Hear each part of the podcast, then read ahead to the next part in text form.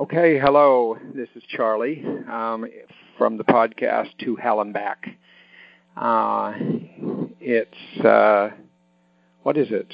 September 5th, 2018. I'm doing this podcast as usual from Northampton, Massachusetts, 4 o'clock Eastern Time, and it will be posted on my website within about two days, um, charlieswenson.com. A couple comments just before I start. Just to let you know, and I'll be advertising these uh, in various places, but uh, I do have some trainings coming up. I'll just let you know about. Um, one, uh, I'll be doing uh, an intensive DBT 10 day intensive training, uh, two of them coming up. Um, one of them begins January 6th, which is a Sunday, where you there's five days uh, starting January 6th, and uh and then the second five days, part two of that 10-day intensive, will take place in May. Forget the dates. These are in Brooklyn, New York, and um, a couple things to let you know about that training. One, it's uh, something that if you if it works better for you to stay at home and do part one over the computer, watching and listening and taking part, um, you're welcome to do that. Um, and uh, but if you do take part two, you need to uh, attend in person. It's harder to do that over um, a webinar. And uh, secondly, if you really are wanting a foundational training, not a um, intensive, that means it's for people doing DBT in a team that has some intensively trained people, but you aren't intensively trained and you want to get trained, you can come to the five first five days, the foundational, and then I can make arrangements with someone from your team uh, to follow up after that because you'll do all the same homework assignments, that, but they'll be reviewed by that person and then reported back to me. So you can get uh, by coming for five days, and you can do those five days also um, from the convenience of your home. These things are on. Uh, you can see where on my website where to go for for uh, the place where you register for this. Uh, I'll be doing an intensive training, a 10-day intensive training beginning in April. I think it's April 22nd in Northampton, Massachusetts, my hometown, and with a follow-up in October. Beautiful months of the year in this part of the country. Uh, I'll be doing an intensive that starts in uh, Bologna, Italy, in uh, November, and here I think it's 10, 11, and 12. I do them differently in Italy. I do three days at a time, including two weekend days, and I go there three times. So the first time would be in November. That'll be on my website, and you can inquire about that. And in April, I'll be doing a two day skills training workshop in Northampton, Massachusetts. I'll get clearer about those dates. And uh, anyway, those are the things that are there for open enrollment. Um, all right, all right, all right, all right. Enough already. Self-advertising. Um, all right, we're in the middle, following up last podcast, of uh, covering the distress tolerance skills in DBT. And this is not just for DBT people, this is for everybody. In fact, as you'll hear, I think these are really for everybody, like total difference in life. Uh, if you have or don't have these uh, sets of skills. And uh, so let me introduce, so we're done with uh, three of the crisis survival skills last time. We're going to finish up with the other three today and then go into the reality acceptance skills because as you'll hear there's two packages of skills within just tolerating distress and they do different things and they're totally interrelated. So I want you to understand all of that. And I want to start by a little imaginary exercise. I want you to imagine yourself uh, or somebody in an airplane cruising along, at high altitudes, uh, doing just fine. And for some weird reason that I can't explain, it's just in my imagination, everyone has a parachute and they all have a parachute on. And in the middle of the flight, all of a sudden, a door opens and you are sucked out. And before you know it, you're in the air, falling, flying, whatever you do when you're in the air. And imagine yourself in that situation, really, because we're going to link this to real life situations. And of course, that could be a real life situation for some people, but it's kind of a small group of people. Certainly, I don't want to put myself in that position. I'm afraid of heights to begin with. Um, but um, you, there are two, there are many things that could kill you, right? All kinds of weird things could kill you. You could have a bird come by and crash into you and kill you. You could have a plane come by and kill you. A glider. Oh gosh, you could have a, somebody else fell out of another airplane and they come by and crash into you and kill you. Um, so there's lots of ways to die in that situation, but here's there's two ways to die that really would rely, if you had them, on skills of the kind we're teaching uh, to help you survive. And one set of those skills is that addresses this: if you don't accept that this has happened to you, you don't accept that you're flying in the air. You don't accept gravity. You don't expect the speed with which you're going to go down you don't ex- you don't accept I'm sorry accept that you that this airplane had a door that opened for God knows what reason and sucked you out of all people but not the other people. So let's say you're stuck in a state of non-acceptance. You're thinking back to wait a minute, how could this have happened? What this isn't fair. I mean, this, why why did I take that airplane to begin with? And by the way, why do I have this parachute on? And and this is I, I'm just not going to accept this.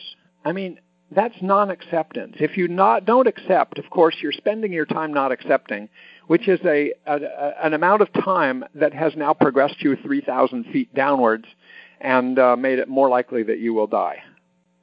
So non-acceptance might spare your feelings, your worries, might help you avoid fear and stuff, but it will kill you, especially if you go all the way down. I mean, rapidly, fully, totalistically accepting your circumstance is critical in that situation. Um, and as fast as possible, right? So that's one set of skills you need is how would you accept that? Um, some people can accept it automatically. Some people have to work on that. Then there's this other set of, of skills, and that is what if you accept it, even immediately you accept it?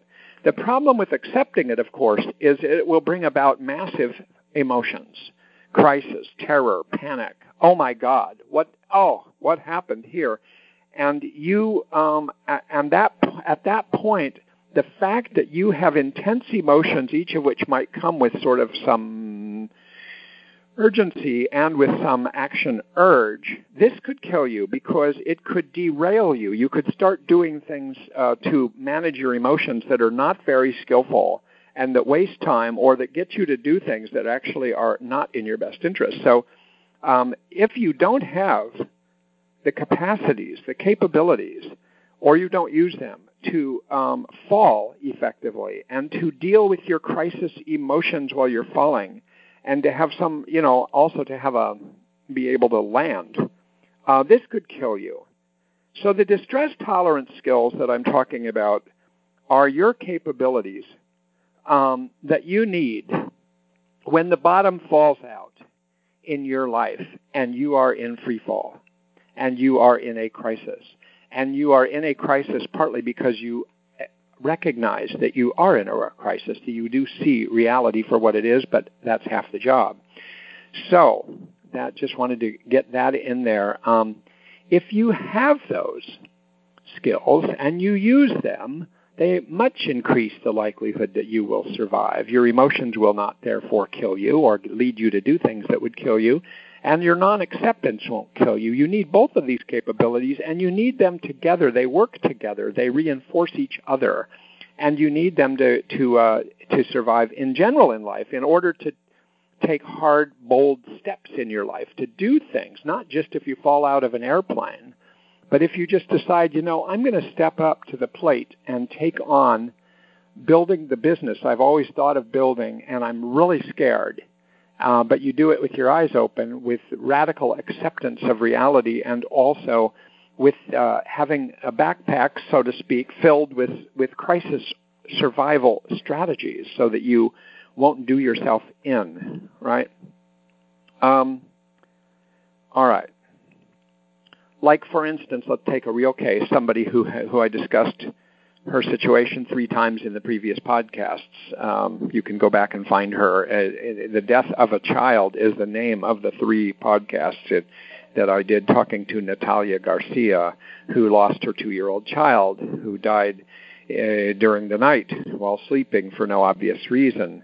And uh, she and her husband found him there in the morning, and that was the moment that the bottom dropped out, and that she was, so to speak, falling if she did not accept the reality, let's start with reality acceptance, of what had happened, if she had denied that her child was dead, which, by the way, some people could, and some people might walk around for months or longer carrying a, a doll and acting as if it's alive and thinking of it as alive. Some people will just bury the whole thing in their mind and just not revisit it, and they just decide this did not happen. This did not happen.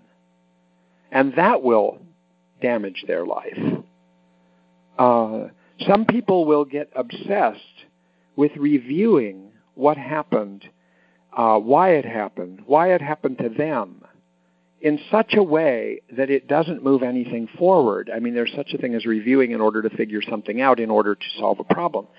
But some people get stuck, of course, with a bad thing having happened in their life, just continuing to say over and over again, "How did this? How did this happen? How did this happen?" and ruminating about it in such a way that, while I can understand it, it does uh, sort of uh, block the future of your life from happening, and you're stuck because you can't accept what happened. So the reality acceptance skills are critical there. But back to Natalia if she did accept what happened, which she did, and rather quickly, and that it unquestionably happened for God knows what reason, it then would and did set off a powerful set of crisis emotions. She talked about it on the podcast. She wanted, she just uh, was, of course, crying and screaming how could this happen? And this isn't, you know, I can't, I can't, I'm not going to make it. I can't stand this. She went out of her house. She thought, I'm never going to go back in.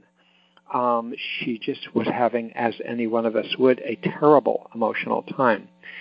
And she needed to use the crisis survival skills. She already had begun to use acceptance, but that left her in a distraught state she used, started to use things like the stop skills. I'm not saying she did all of these consciously, but the stop skill I talked about last time of stopping and taking a step back in your mind and observing what's going on and get, trying to get in a mindful state and then proceeding. Uh, almost automatically did the pros and cons of, of re-entering the house, the pros and cons of moving forward in her life, um, and all kinds of little decisions related to that. The pros and cons of whether to drive past the daycare center on her way to work, which she used to do every morning. Um, the pros and cons about whether to reach out to her friends, many of whom or all of whom were mothers of similar aged children. Whether whether how to handle her relationship with her husband about this and all of these things, or to watch videos of her son who had just had his second birthday party. And so she needed to rely on what I also taught last time, the tip skills, um, to try to um, keep herself from uh, panicking too much. You know, breathing, pacing her breathing, relaxing, using tension and relaxation, um, etc. Right. And then other ones I'm going to talk about today, using various means for distracting her mind when it was just on overload, uh, self-soothing when it was just awful, torturous, and and various set of skills called improve the moment that I'm going to get into. And so she really had to rely on the presence of her internal behavioral crisis kit, you might say, her ability to, her first aid kit for severe emotions, so as not to make bad choices, uh, not to, uh, so that she could stay afloat, so she could keep her head in the game and keep herself moving forward. And in her case, so you can see she used reality acceptance skills, which were critical, and she used crisis survival strategies, which were critical. And then she had an additional agenda, which you might call more of a change agenda, and something we're going to cover in a in a in a module in the future, which will probably start during next week, emotion regulation. She wanted to start to expose herself fairly soon to the triggers, the cues that would set off these painful feelings, watching things about her child, contacting people about her child, hearing about other people's children, etc. All these things, you know, that each of which brought with it pain. Um, and she, and that would make many people want to retreat, would make everybody want to retreat from these things, but she decided to move towards these things, uh, to expose herself to these things, to have sort of an exposure lifestyle towards the memory and experiences about her son. And uh, she moved forward with lots of uh, uh, in lots of ways. And that to do that, to bring about change in your life with your emotions or with a realistic situation that caused you pain, you're going to re-trigger and re-trigger and re-trigger these painful crisis emotions. So not only do you need your crisis survival strategies, uh, you're going to uh, you're going to need them again each time you try to uh, address the problem because it's going to be painful again. But so as not to ignore it, avoid it, escape from it, and get uh, nowhere, um, you really need these skills again. So these are important. I mean, just briefly, those of you who also listened to the podcasts, and there were three of them, um, where I interviewed or just talked with Cedar Koons about her sisters uh, having killed herself, um, she needed lots of acceptance skills, mindfulness skills, which she teaches and which she practiced, and a supportive, mindfulness oriented community that helped her, a willingness to accept what happened rather quickly and to act effectively in the wake of what happened um, to accept reality if she had not been able to move right in and accept the reality of what happened to her sister, what her sister had done, um, she uh, might have retreated long enough uh, to allow the fate of her two disabled nephews, the grown up children of her sister, uh, to lose out on what on the planning that had been done to make sure they had resources in their lives. Uh, Cedar had to move in and do that, and to do that, she had to accept that this had happened to her sister. She had to accept the circumstances around it. She had to accept that there was actually somebody in their lives that was ready to move in and exploit the situation and and and undermine their future resources. So the fact that she had reality acceptance skills and crisis survival skills like distracting and self-soothing and, and improving the moment and her mindfulness skills made it possible for her to intervene still painfully and still going through hell as she discussed with me. Um, but it made her very effective at getting the things done that needed to get done and then she was able to begin to recover. Um, so these capabilities are life changing um, and to not have them puts you in a very dangerous position sometimes, or just an ineffective position sometimes, and either you or other people lose out. Uh, even briefer, but if you heard the two hours that I spent at the beginning of my whole podcast series, back I think in October, uh, were my discussions with Domingo Marquez in Puerto Rico the night of September 20th last year when Hurricane Maria came through and the bottom dropped out for the whole country and so many people. Um, and had he and the others that hung in there not used reality acceptance to see actually and accurately what had happened, which gradually unfolded as people explored, um, they would have just retreated into their own cocoons and instead, all these people moved out into the world, re- seeing what happened, accepting what happened, experiencing the pain of what happened, and using crisis survival strategies to cope themselves while they came up with how to problem solve in other people's lives. So that was a really powerful one. And one more example that's kind of a, an unfortunate example of what goes wrong I think, and I don't think it's unusual if you don't have these skills or enough of them. Years ago, a young a girl, a 15-year-old girl who moved from a, a European country to Massachusetts, and she entered high school in September. And she was very pretty, and rather quickly she started to be targeted as some of the boys or some of the girls started to see her as a potential rival uh, with their potential boyfriends or the people they really liked. And she started to get slammed on social media. She was kind of a nice kid, a kind of a shy kid, and um, from what I understand. And so rather quickly, within a month, she was really suffering shame, humiliation, uh, fear.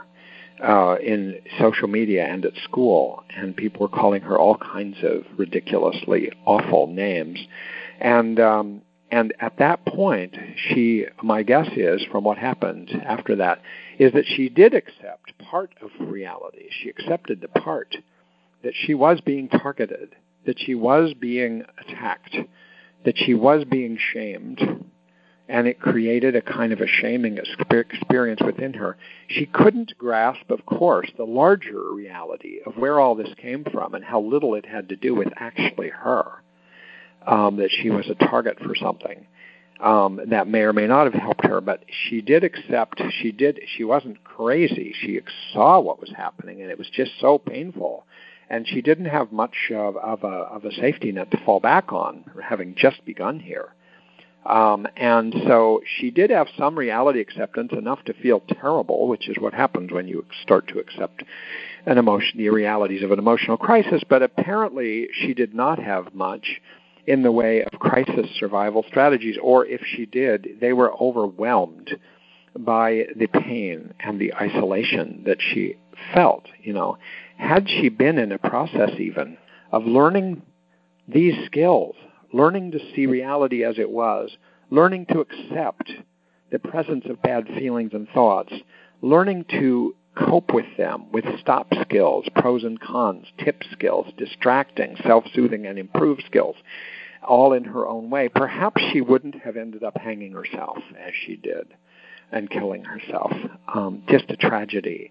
So I, I really go forward with many examples like this of these skills uh, truly save lives. They can truly save lives. You never know which one will, so you want to teach them all, and you want to teach each one as if it is the solution. And you want to take these into your own life and practice them because actually to get them into your uh, parachute or into your backpack or into your first aid crisis emotion kit, um, you know, you really have. They don't just go in there. You you get them in there because you've done them over and over and over again, anticipating that sometime you may have a crisis and it might help.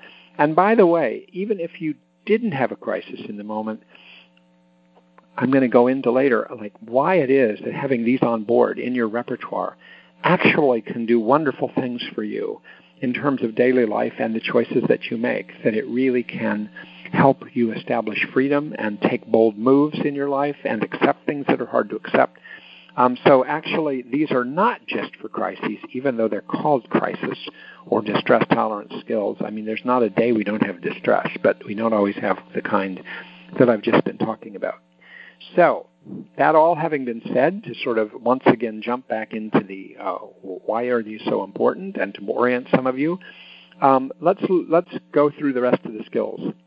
Uh, last time I talked about the stop skill, so you can listen to what came up last time.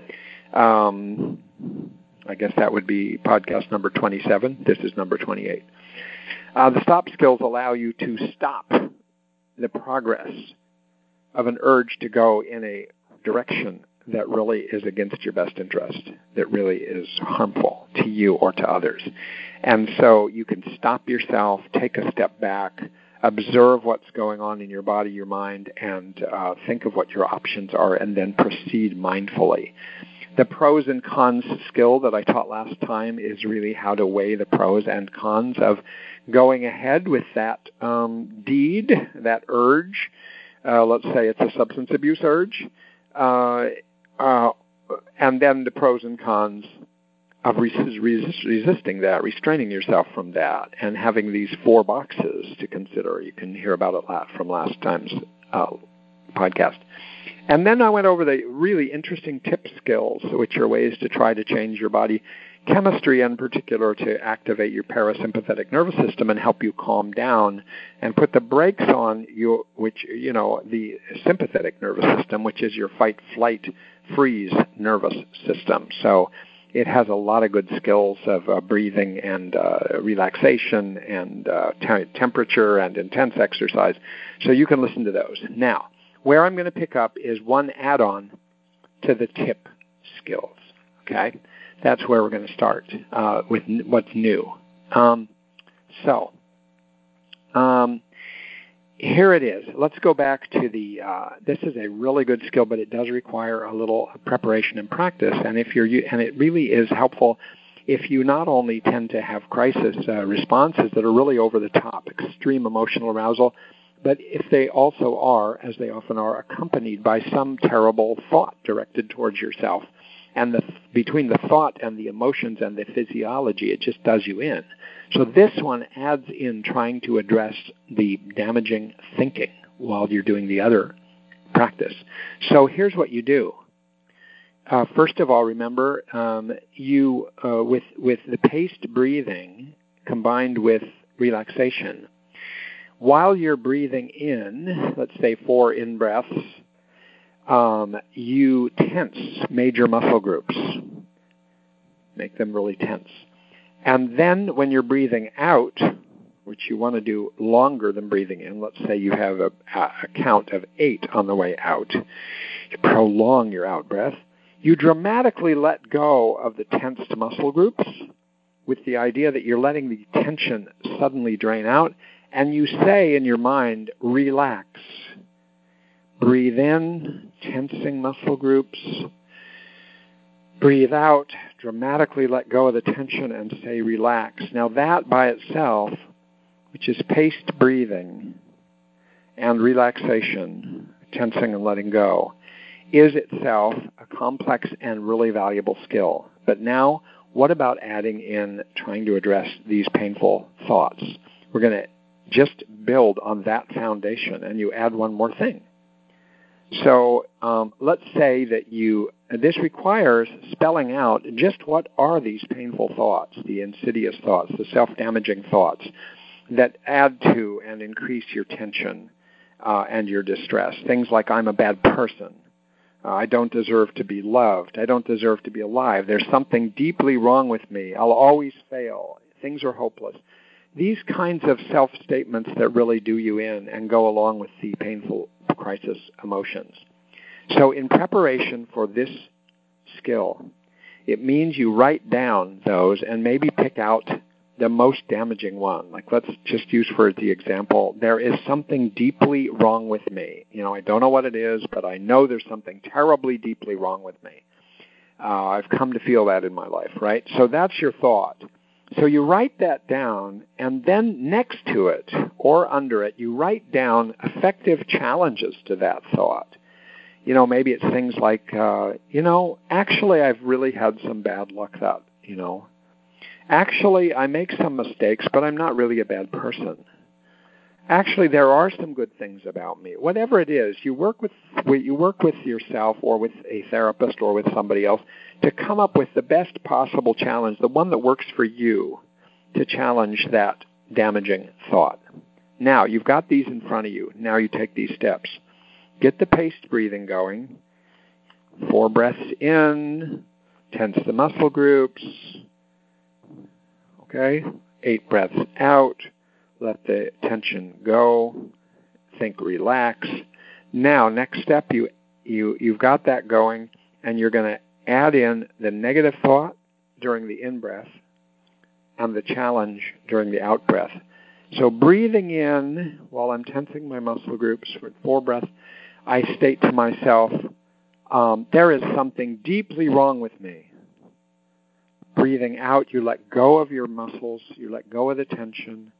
Breathe out for eight, and while you say to yourself what the challenge is, I do make some mistakes, but I'm not really a bad person breathing in with tension. There is something deeply wrong with me. Breathing out, letting go. I do make some mistakes, but I'm not really a bad person.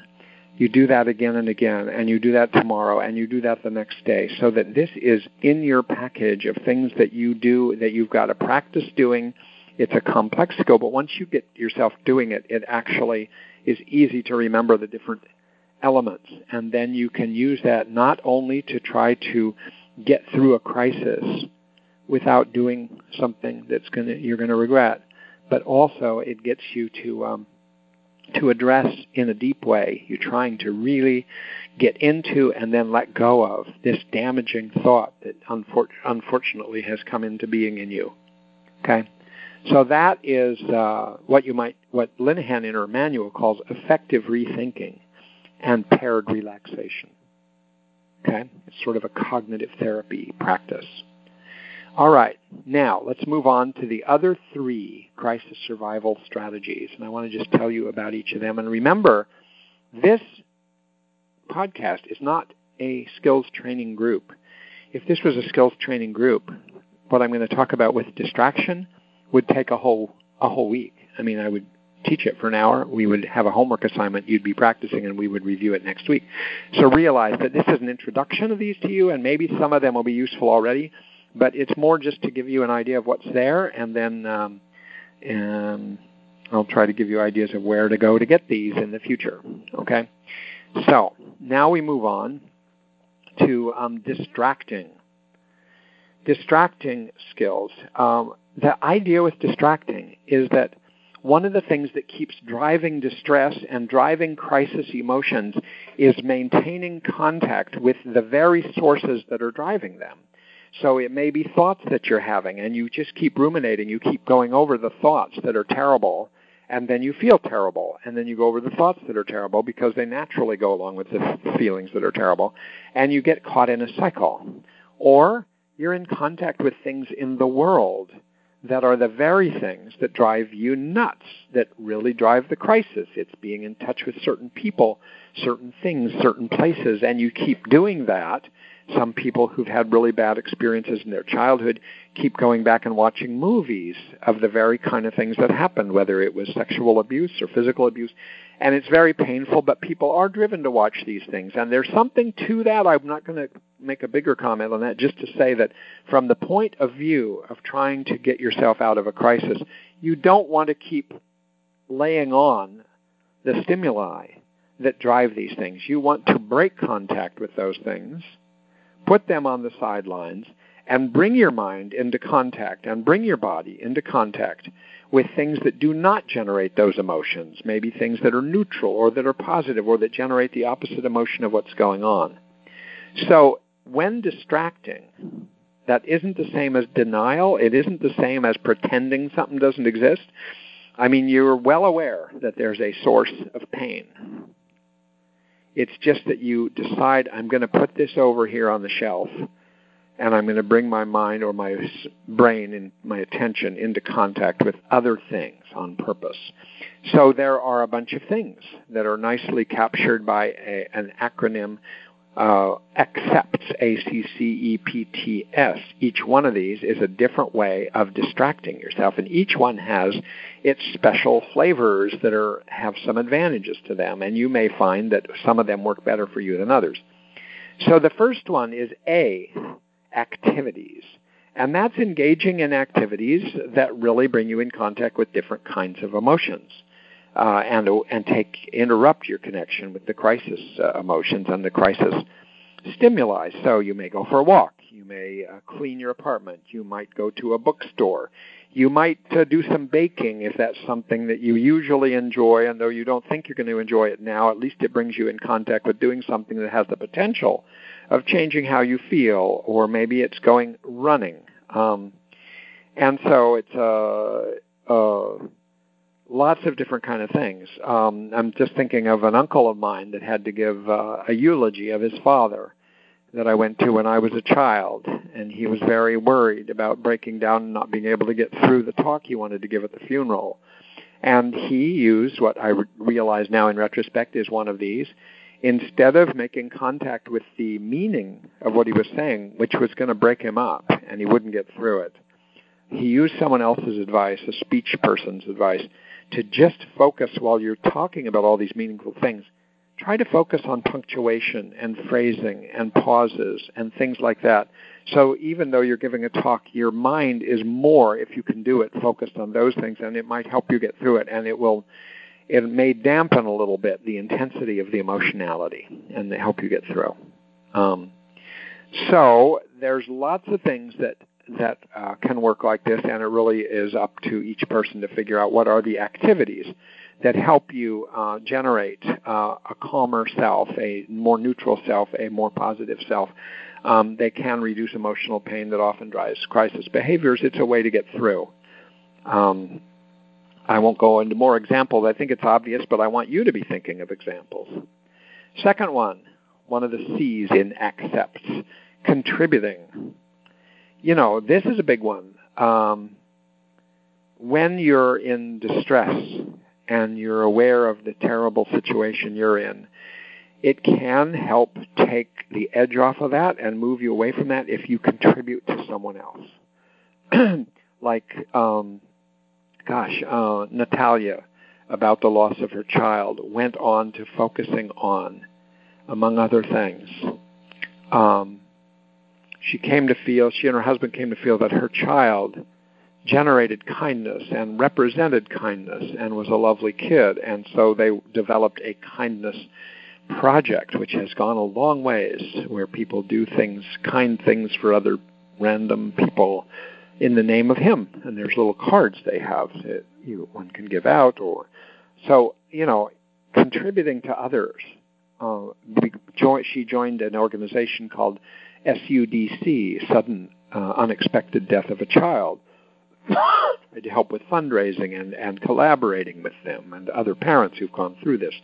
Um, you know, Cedar Koons immediately was contributing to um, building the uh, I don't know the scaffolding to help her nephews have a life in the future. So she had never had as much to do with them, and suddenly she was in making herself responsible for them. And that kind of contribution probably helped her get off the center of constantly thinking about her sister and the loss. Um, the people in Puerto Rico, whose island was so trashed, uh, got out into the hills, into the places to help. And that kind of contributing would be helpful. Um, it can increase a sense of meaning in life to do this and, and therefore improve uh, the moment. And so, if you, and and actually, if you live in a way that already has this built in, that you're contributing to others through some volunteer activities or some things you do, either personally with people you know or with uh, the community, it's in place when you need it. You know, you can rely on that as something to shift your focus to. That instead of just thinking about yourself, um, comparisons is the other C and that is to try to refocus your attention away from the misery of yourself to others, but in some different way. So you can really think about the situation that others are in to recast your own situation in a different um, light. Um, you know, I remember when I was uh, had had uh, back pain and was in severe pain uh, and was relying on pain medication for the first few weeks. Um, and I would get in severe pain, especially in the middle of the night, and nobody's there, and I can't yet have my pain medicine. I tried to stick to that. Uh, I would think about others that were in hell much worse than mine, and it didn't make me feel worse. It actually, and it didn't make me feel good. It just made me put in perspective because you know when you're in such misery yourself and you're in pain yourself, basically your focus of attention starts to just grow around yourself so the more you can think outside yourself and think of the larger world and think of people, it can help you. It, it, if it makes you feel worse because you feel like, well, what am I complaining about? There's other people who have things worse. You know, using it in that way might not be helpful. But there's lots of ways that it, it can be, and that you can also think back to comparing it to other terrible things you yourself um, have gone through.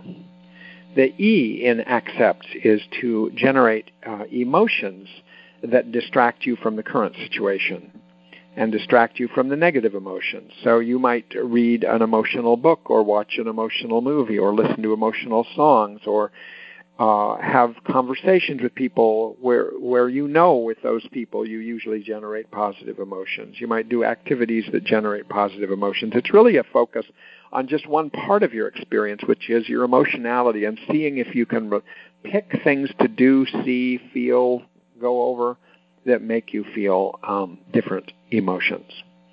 Pushing away is the P. How do you use pushing away? It's something we, in a way, we all kind of know uh, what to do. We just kind of build up an imaginary wall between ourselves um, and and uh, and outside of ourselves, and we try to put our painful emotions in a box outside of ourselves or on the shelf.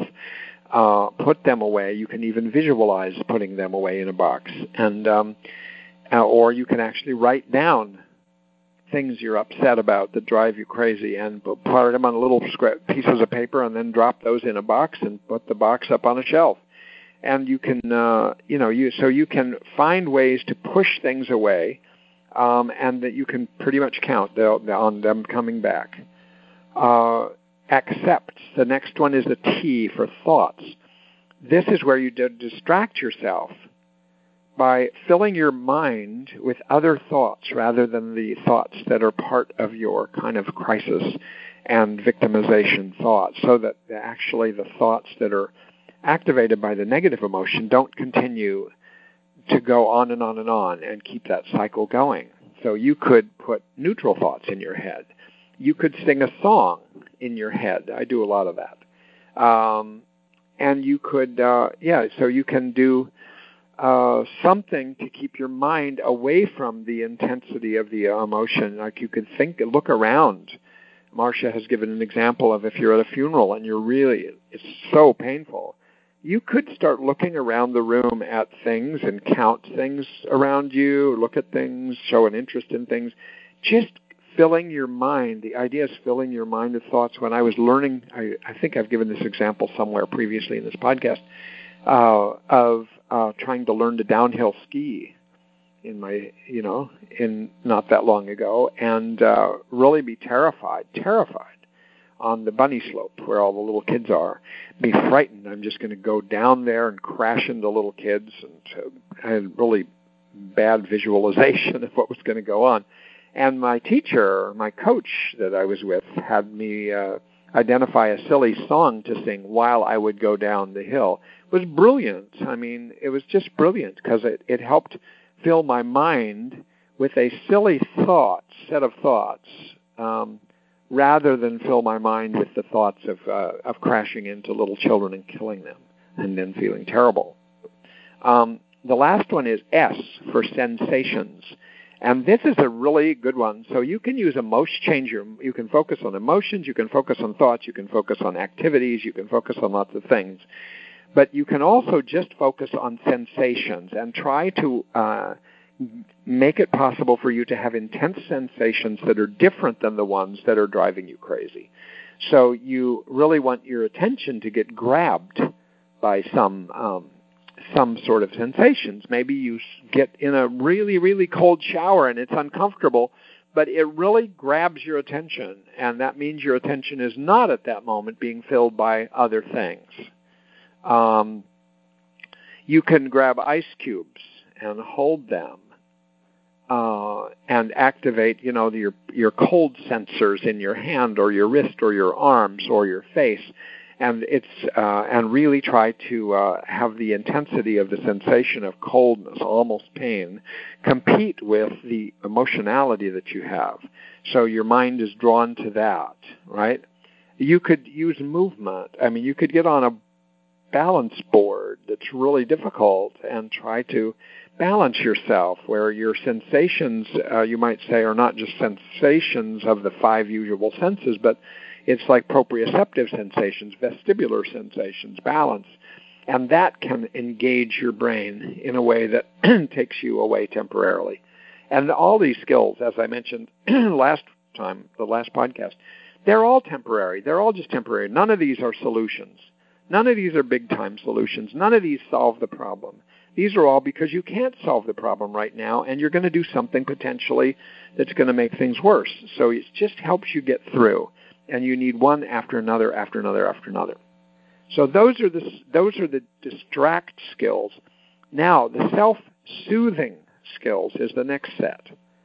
And these are doing things that feel pleasant, that feel comforting, that give you nourishment in a sense uh, for your different senses and provide relief from stress and pain. Um, and it's so it, they help to kind of uh, change generally how you are receiving other things that you're receiving because you're receiving them from a more comforted position, uh, a more nurtured position, a more resilient position.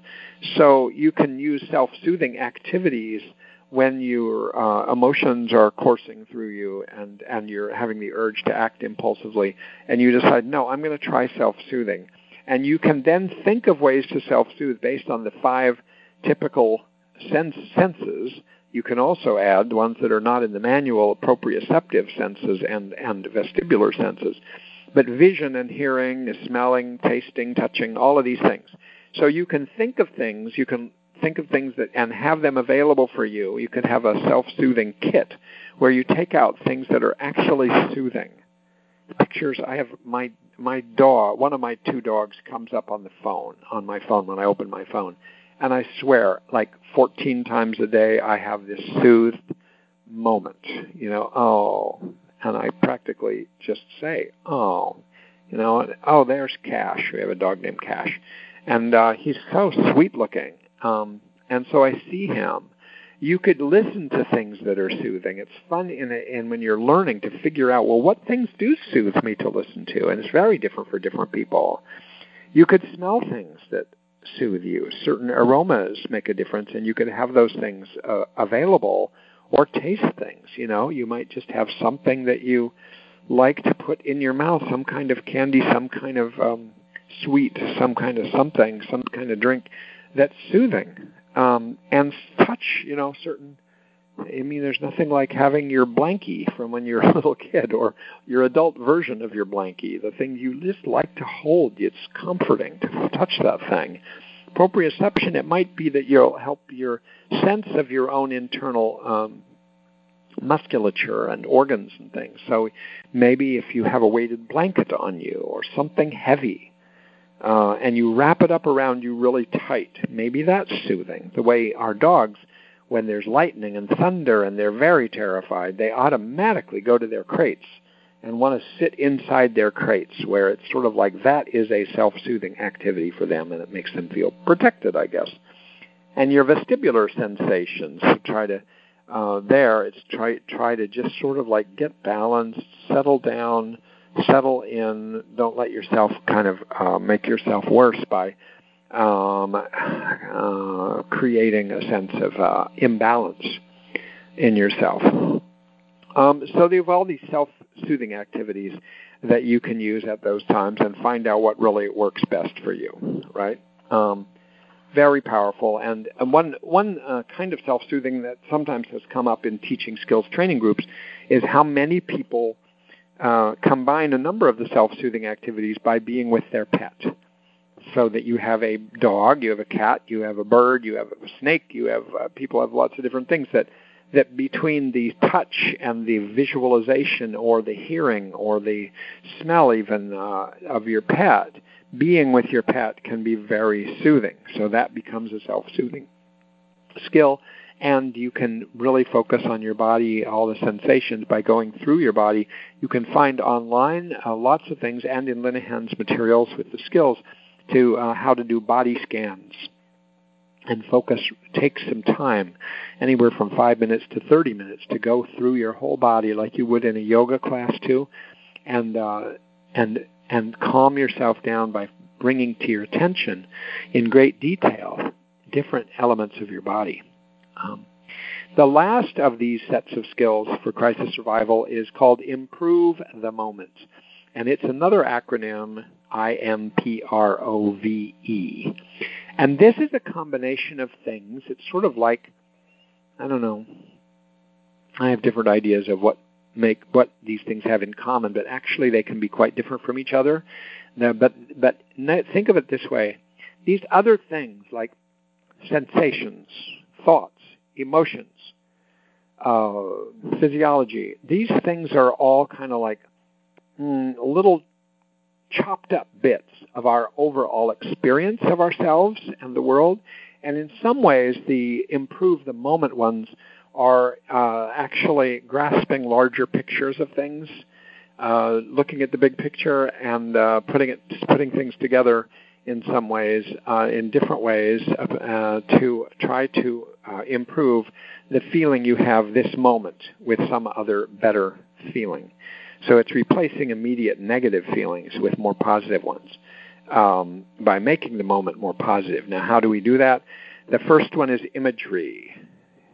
You can, and this requires practice in order to get it into your parachute, you really need imagery that you can reliably call on, mental visualizations of being safe, of being comforted, of being in a good place, of being in a nice, protected room where nothing bad will happen to you.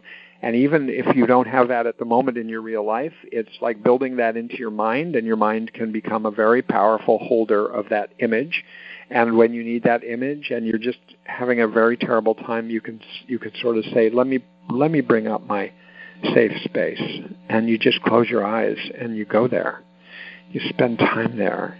You look at different things there. You rearrange things there. You add things there. You make it as safe and as nourishing as you possibly can. And there's other kinds of visualization, like if you're terrified about something you're about to do, is to visualize doing it ahead of time. It's part of a coping ahead kind of skill. Um, visualization can be so powerful. It's as if it's as powerful as really doing things, you know, and sometimes it helps if you write these things out and then do them. So that's the I in improve. The M in improve is meaning. That's where we find or create meaning out of a situation where we're in a crisis, where we're sort of getting that this isn't the bits and pieces of thoughts, feelings, emotions, sensations, and stuff. This is kind of putting your misery, putting your crisis, putting your suffering in a larger story, in a narrative that has meaning, and where your suffering is uh, is in a way inserted into a larger, meaningful story. I remember when I did have that severe back pain, I used all these because the improved skills of interest to me when I went over them are, are, all skills that don't really require props. You can do them while you're lying down somewhere, just in your mind, and they can be so helpful. And so, meaning for me was, you know, what I was thinking about, what stories I was thinking about, what people I was thinking about, what I was reading. I remember reading something that helped me get through one night was reading the story of the horse from the 1930s, the Depression era, famous horse Seabiscuit, and there was a movie made about it after the book came out. And um, oh God, I just love this story. I just got totally immersed in this story about because the trainer was a, I mean, the the jockey was a broken down guy with lots of injuries, lots of pain the horse was too small and was thought never going to make it and broke a leg at a terrible moment. I mean, it was sort of like a, a story of um, out of suffering and misery can come success and uh, resiliency. And I loved reading that story. And I think that even though it wasn't about me, I sort of merged the two and was kind of like feeling like, you know, so sometimes you can read stories uh, that are inspiring that put your own misery in a context uh, or you can start thinking about a larger life goal that might grow out of what you're in now. Don't knock yourself out trying to think of meaning if you're not thinking of any. It could just make you feel bad. But there is the possibility of coming up with something that makes it meaningful. You know that you're learn you're going through something that's going to be put to good use in the future. P is for prayer. I'll just say briefly about that that there's many different kinds of prayer, and Linehan has gone over these. And I think she helpfully comes up with suggesting that a distress tolerance prayer might be different than some other types of prayer. It's not the prayer of, please, God, give me the horse I've always wanted for Christmas. You know, please, God, uh, take away my brother. oh, whatever else. All these things that we pray for. Um, but how about a distress tolerance, which is really like opening yourself up to the moment, saying, please, whether it's God or not, just please help me have greater tolerance for my pain. Help me have greater tolerance for my pain. It extends your tolerance, a distress tolerance. Prayer, you're asking for more tolerance. You're not asking for certain things, and you're not asking, uh, please, God, tell me why I'm suffering. Um, but no, please, God, help me extend my distress tolerance ability. Um, that's prayer. R, improve. R, relaxing actions. You just want to widen the activities that you have. One, you know, when you're in a crisis, people tend to shrink their lives. They contract the activities they're involved in, which deprives them of some of the things that maybe, usually, are sort of relaxing to do. Maybe you're someone who during the summer sometimes plays softball or volleyball, but God knows you don't want to go out and do that when you're going when you're suffering and in a crisis emotionally. But it might be the time that you actually could use that most of all if that's something that once you're in it can be relaxing. You know, get yourself there, get to the ball field, get to the volleyball court, get to the lake, get to the swimming pool, get to the flower garden, whatever it is, relaxing activities so that you can make yourself. You realize these things are also mundane in a certain way. But so the real trick of these is to get yourself to do them if you know, but you have to kind of pre-script it because once you're in emotional crises, you don't you don't have much patience for figuring these things out. So it's better if you've kind of got, like I keep saying, like a kit or a package or a, a way, a bunch of things you can do. Um, some of these might come in the form of of listening to certain recordings that are very relaxing, certain music that's very relaxing, a certain body scan that you're following that's relaxing. Um, the O in improve is one thing in the moment. Um, and that really is that when you are in a crisis and you tend to feel, in a way, the fact that you're in the suffering that you're in right now sucks from your life history everything you that, that you've had that's suffering. It's sort of like, oh my God, oh my God, it's always terrible. Everything's terrible. I have so many bad things happen to me. And it may be true, and you may be a victim of terrible luck. But still, that kind of thinking is like piling on. It's like all these things together are just going to do you in. So, what you want to be doing when you feel the tendency to do that is to say, just this one moment. Slow down your language, slow down your pace, slow down your breathing. And while breathing in, you might say, just this one. And then when you're breathing out, you could just say, moment. Or you could say, just this one. And when breathing out, say to yourself, breath. Because it reminds you that actually maybe you've breathed a million breaths in your life. But actually, all you're breathing now is this one breath. You may have had a million slights and injuries in your life emotionally, but actually, the one you're in now is just this one. It's trying to just narrow into the present moment um, so that you only have to survive this one pain right now. You don't have to survive the combination of all pains that have ever come your way. Okay, and, and the next one, vacation, the V in improve is vacation. This is an interesting one. It's just it's a concept, and there's many ways to implement it. But the concept is you're taking a vacation from responsibility. You're taking a vacation from adulthood. You are thinking, even if it's for one minute, you in a way you're trying to think, wait a minute, I'm going to hand off my burden, my responsibility, my dedicated job, my taking care of other people, even though I can't really step out of it very long, I am going to 100% radically move out of it and just take a vacation. I might even ask somebody, hey, could you handle my next five minutes for me? I just need a complete break. I just need five minutes. I can't even get five minutes.